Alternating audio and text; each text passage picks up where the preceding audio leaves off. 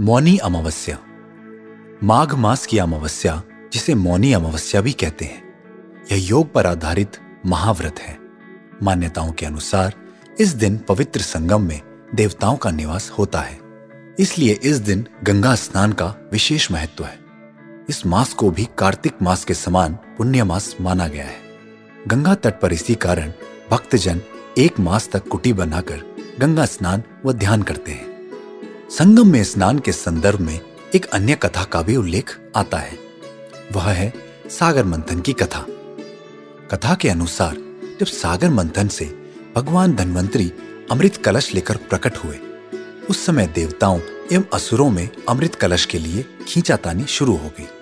इससे अमृत की कुछ बूंदें छलक कर प्रयागराज, हरिद्वार, नासिक और उज्जैन में जा गिरी। यही कारण है कि यहाँ की नदियों में स्नान करने पर अमृत स्नान का पुण्य प्राप्त होता है। यह तिथि अगर सोमवार को पड़ती है, तब इसका महत्व कई गुना बढ़ जाता है।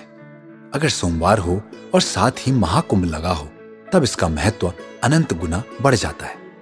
शास्त्रों में कहा गया है कि सतयुग में जो पुण्य तप से मिलता है, द्वापर में हरि भक्ति से, त्रेता में ज्ञान से और कलयुग में दान से। लेकिन माघ मास में संगम स्नान हर युग में अनंत पुण्यदायी होगा।